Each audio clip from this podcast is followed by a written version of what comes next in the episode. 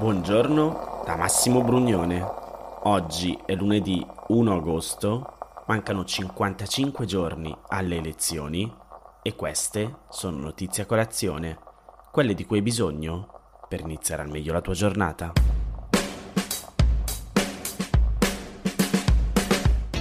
Iniziano ad arrivare le prime proposte, o forse sarebbe meglio chiamarle promesse da campagna elettorale il segretario del PD Enrico Letta al TG2 ha detto di voler introdurre una dote per i diciottenni. L'aveva già proposta a maggio dell'anno scorso. Sarebbero 10.000 euro da dare ai giovani che verrebbero finanziati tramite una tassa di successione dei patrimoni plurimilionari. Ora, non so se come prima proposta in assoluto della campagna elettorale sia stata centrata al massimo. Probabilmente l'intento di Letta era quello di colpire l'elettorato più giovane ma intanto citare anche solo la parola tasse in campagna elettorale fa appunto scatenare le reazioni di tutti, che poi ci giocano senza badare troppo a far capire cosa voglia dire tassa di successione sui patrimoni plurimilionari. Così a destra Salvini ha subito fatto un tweet dicendo che chi sceglie il PD sceglie più tasse, mentre la Meloni ha attaccato con queste parole. Letta lo ammette. La patrimoniale è il pilastro del suo programma.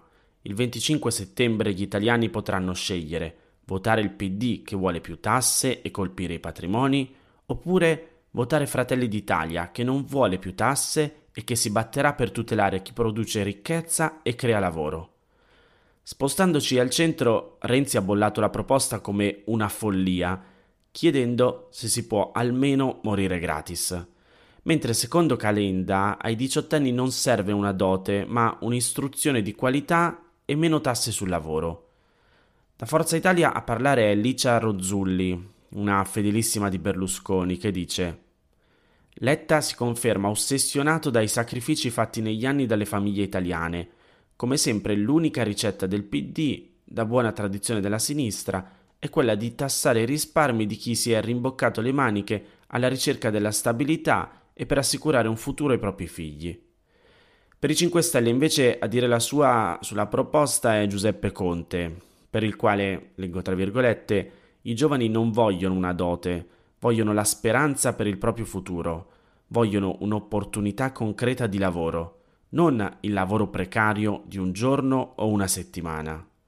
Che, insomma, detto dal partito che ha fatto il reddito di cittadinanza, però vabbè, Voglio cercare di rimanere il più neutrale possibile e provare a fornirvi tutti gli elementi necessari per decidere voi se le diverse proposte sono buone oppure no.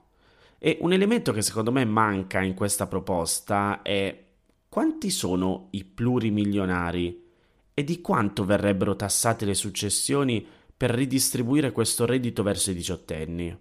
Ora al momento non ho la risposta precisa a queste domande, però ho fatto una ricerca e ho scoperto che gli italiani che dichiarano più di un milione di euro sono 3.637. Almeno questo è il numero segnalato da un'inchiesta del Sole 24 ore lo scorso febbraio. Quindi 3.637 milionari su 59 milioni e mezzo di italiani.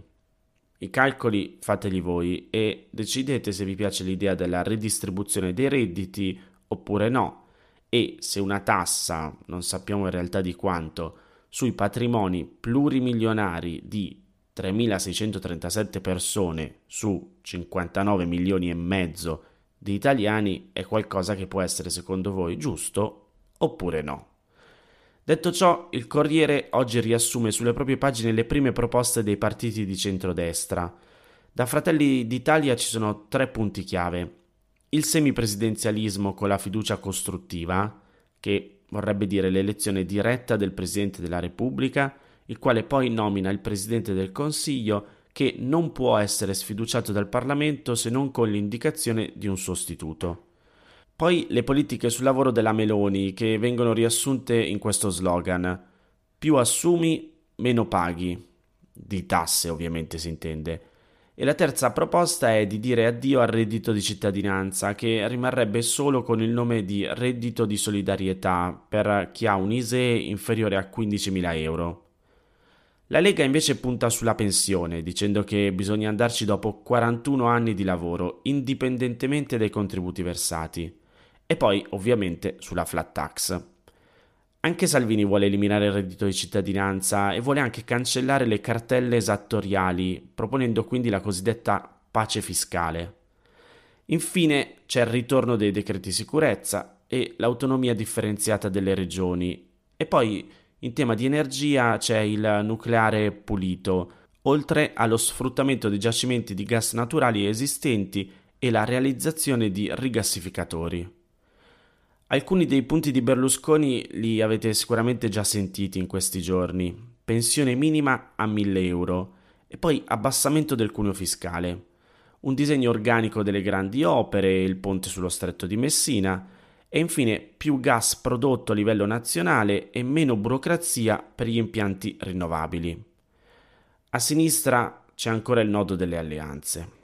Calenda ha scritto insieme a Benedetto della Vedova di Più Europa una lettera a Enrico Letta, in cui praticamente gli dicono che non vogliono in coalizione né Di Maio e né la sinistra di Fratoianni. Renzi lo corteggia lanciando l'hashtag Terzo Polo, ma Letta dice che con il Terzo Polo a vincere di sicuro è la destra. Insomma, ancora a sinistra appunto e al centro sono più concentrati sulle alleanze piuttosto che sui programmi.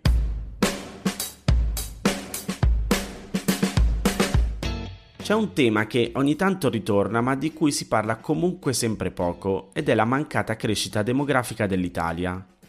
Qui, occhio, il problema non è tanto sociale quanto piuttosto economico. Dai calcoli che fa il Sole 24 ore, l'Italia sempre più vecchia perderà forza lavoro. Si parla di 6,8 milioni di persone in meno in età lavorativa entro 20 anni e in gioco c'è la crescita del paese che dovrà fare i conti con un sistema pensionistico e assistenziale non più sostenibile. Questo perché? Perché al contrario la popolazione non in età da lavoro aumenterà di 3,8 milioni di persone. Quindi ci saranno 6,8 milioni di persone in meno a lavorare e 3,8 milioni in più che non lavorano non tutte in pensione, alcune sono nella fascia under 15, quindi comunque non lavorano, e poi ovviamente la maggior parte sopra i 64 anni.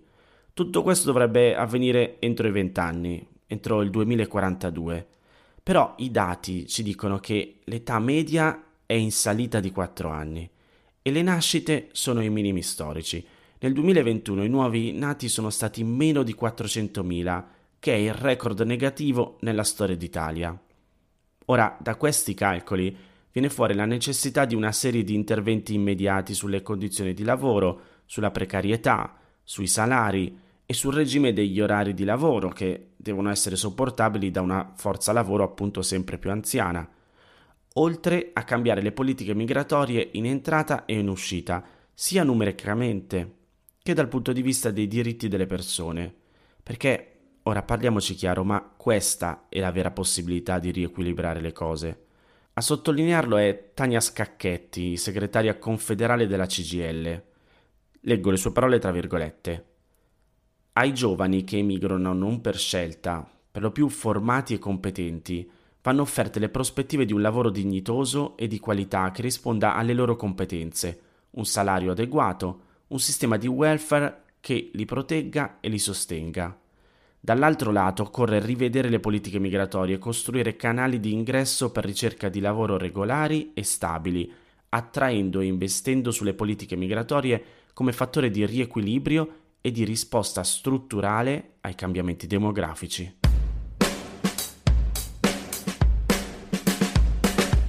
Milano Finanza scrive che dal 1 ottobre cambierà il modo in cui si calcola il prezzo del gas nella nostra bolletta e cambierà ogni mese. L'autorità per l'energia, le reti e l'ambiente, la cosiddetta ARERA, spiega di aver preso questa decisione sia per prevenire gli alti rincari dei prezzi che, mantenendo il metodo attuale, avrebbero colpito gli utenti finali, sia per assicurare in generale la tenuta del sistema del gas italiano. Ora, per capire cosa cambierà nel computo di quello che dobbiamo pagare, dobbiamo però forse fare prima un passo indietro e ripassare come oggi viene calcolato il costo del gas all'interno della bolletta.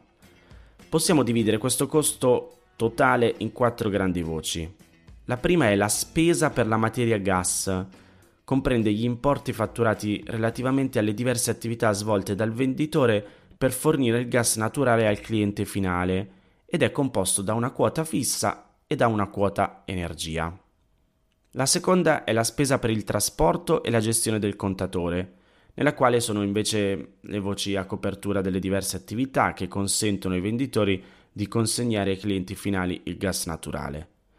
La terza voce di spesa che troviamo all'interno della bolletta è quella per gli oneri di sistema, che serve a finanziare i costi relativi ad attività di interesse generale per il sistema gas che vengono pagati da tutti i clienti finali del servizio gas. E poi alla fine ci sono le imposte, nelle quali sono compresi gli importi legati all'imposta di consumo, l'addizionale regionale e l'imposta sul valore aggiunto.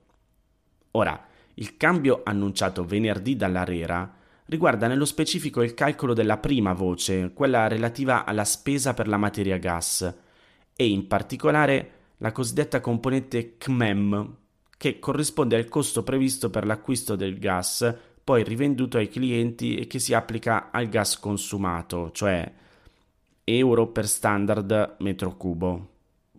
Ora lo so che la cosa sembra che si faccia un po' complicata, però è interessante per capire come paghiamo le bollette. In sostanza l'autorità ha deciso che questa CMEM non sarà più definita prendendo come riferimento il cosiddetto TTF, cioè il principale mercato di riferimento all'ingrosso per lo scambio del gas, ma il PSV italiano, e cioè il punto di scambio virtuale che corrisponde all'indice del prezzo gas nella nostra penisola. E tu mi dirai, ok Massimo, ma quindi... Beh, in questo modo, spiega almeno l'Arera, non saranno trasferiti al consumatore finale, cioè a noi, i costi di copertura del rischio, ma saranno trasferiti i vantaggi derivanti da eventuali decisioni che si dovessero assumere a livello europeo come per esempio il tetto al prezzo del gas. Ora, tra l'altro, quest'ultima cosa è un tassello su cui il governo Draghi si è battuto particolarmente e su cui l'Europa ha avviato una riflessione per individuare una possibile ricetta. Comunque, il nuovo metodo sarà in vigore fino al termine della tutela gas, cioè ad oggi previsto a gennaio 2023, e il valore della componente materia prima sarà pubblicato sul sito dell'autorità all'inizio di ogni mese successivo al mese di riferimento. Quindi all'inizio di ogni mese a partire da ottobre.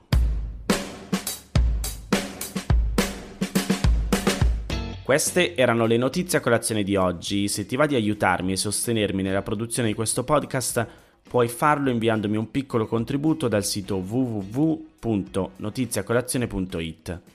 Se ti sei perso alcune notizie puoi andare indietro e ascoltare anche quelle dei giorni scorsi e se lo ritieni utile puoi condividere questo podcast inviandolo a qualche amico. È disponibile su tutte le piattaforme audio. Ricordati che se vuoi puoi iscriverti al canale Telegram di Notizie a Colazione per riceverle tutte le mattine direttamente sul tuo smartphone. Oppure mandami il tuo numero di telefono all'email notizie a colazione chiocciolagmail.com per riceverle via Whatsapp. Ti aspetto domani per iniziare insieme una nuova giornata. Un saluto da Massimo Brugnone.